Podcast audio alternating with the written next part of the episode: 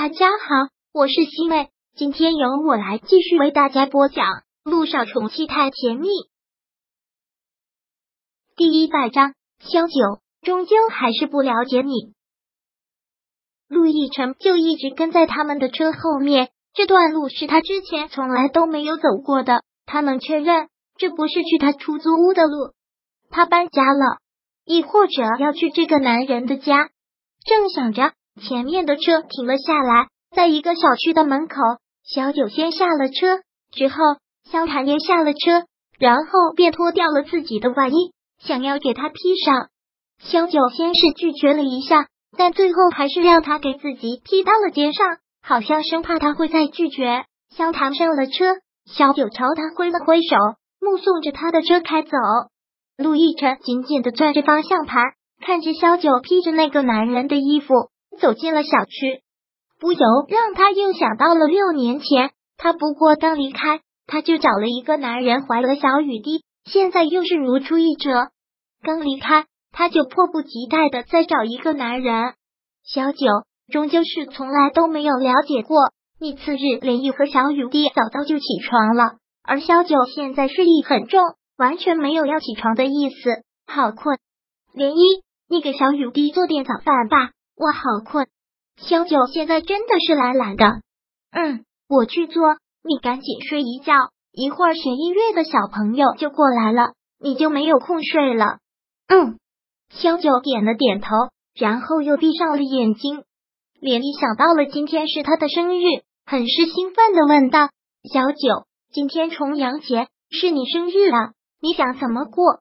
今晚上要不要你请个假？我们两个带着小雨滴出去狂欢一晚。连你问出的这句话却没有得到回应。再看到萧九，他已经又睡了过去。连你苦笑，这丫头是太累了，就让她好好的睡一觉吧。等晚上给她买个大蛋糕回来，跟小雨滴好好的给她庆生。连妮带着小雨滴出门之后，小雨滴问干妈：“今天妈咪生日哦？”“是啊。”要好好的给你妈妈庆生。连依问宝贝，你想吃什么好吃的？干妈来准备。嗯，让我好好的想一天，等干妈接我放学，我再告诉你。蒲连漪点了一下他的小脑袋，小人精。行，下午列个清单给我。好啊，好啊。连漪送小雨滴上了学，然后便去了公司。但一去公司，就被同事告知陆亦辰过来了。陆总来了，林一还真是吃了一惊。他都已经两个多月没有过来了。对，一早就过来了，咱们得好好表现。今天可千万不能出任何岔子。连一笑了笑，好。连一坐到办公桌前，打开了电脑，开始准备工作。但是这会儿都没有什么心思，一直在看着门外。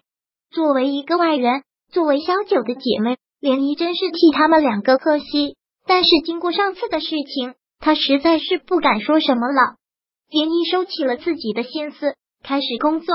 终于撰写好了一篇宣传文，然后出门打算上个洗手间。但正好这时候，陆亦辰带着几个公司高层迎面走过来。连一连忙朝他恭敬的躬了躬身：“陆总好。”嗯，陆亦辰冷冷的应了一声，倒是忘记了连漪还在这里上班。看到他，就不由想到了萧九，脚步好似顿了有那么一秒，然后又迈步走开了。连漪看着他进了电梯，吐了口气。之前还一起在他家里其乐融融的吃饭，如今的关系竟然变得如此尴尬。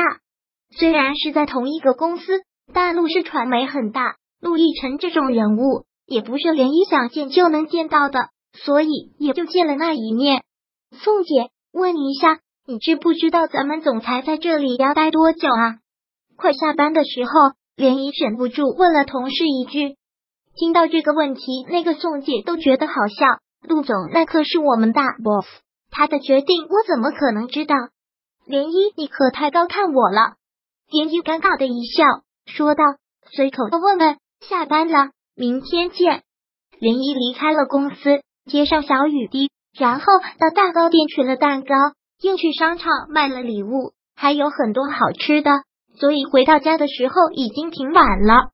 刚要给你打电话，今天怎么回来的这么晚？萧九给两人打开门，连忙问道：“当当当当！”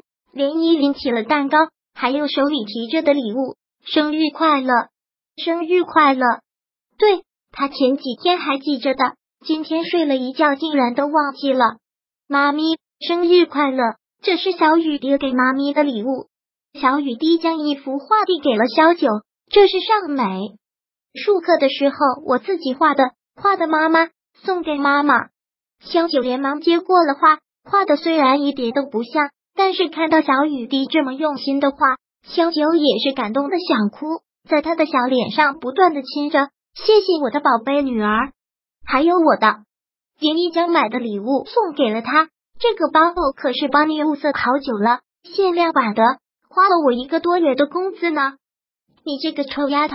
我们两个现在生活这么紧张，在攒钱期呢，干嘛这么浪费？明天你赶紧去退掉。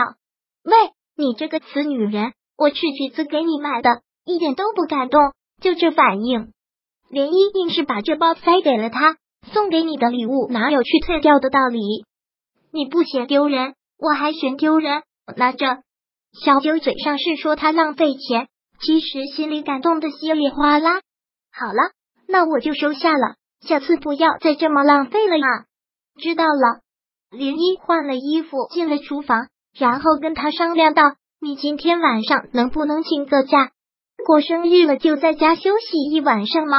我买了好多好吃的。”今天还真不行，小九说道：“今天酒吧有活动，要求所有的驻唱歌手都得去，而且双薪哦。我今天晚上可以赚一千二。”财迷。我看你现在都掉钱眼里去，那没办法呀，俗人一个，钱不是万能的，但没有钱是万万不能的。萧九也忙去厨房帮他，看他买的真的是下了血本，帝王虾、鲍鱼、海参，为了给我庆生买这么多好吃的呀。萧九凑过去抱住了涟漪，在他的脸上重重地亲了一口，爱死你了，少来这套。涟漪推开了他。然后看着他这么开心的样子，又突然想到了陆亦辰，便说道：“小九，我想跟你说件事儿。”“什么？”“说。”涟漪是想告诉他陆亦辰过来了。第一百章播讲完毕。想阅读电子书，请在微信搜索公众号“常会阅读”，回复数字四获取全文。感谢您的收听。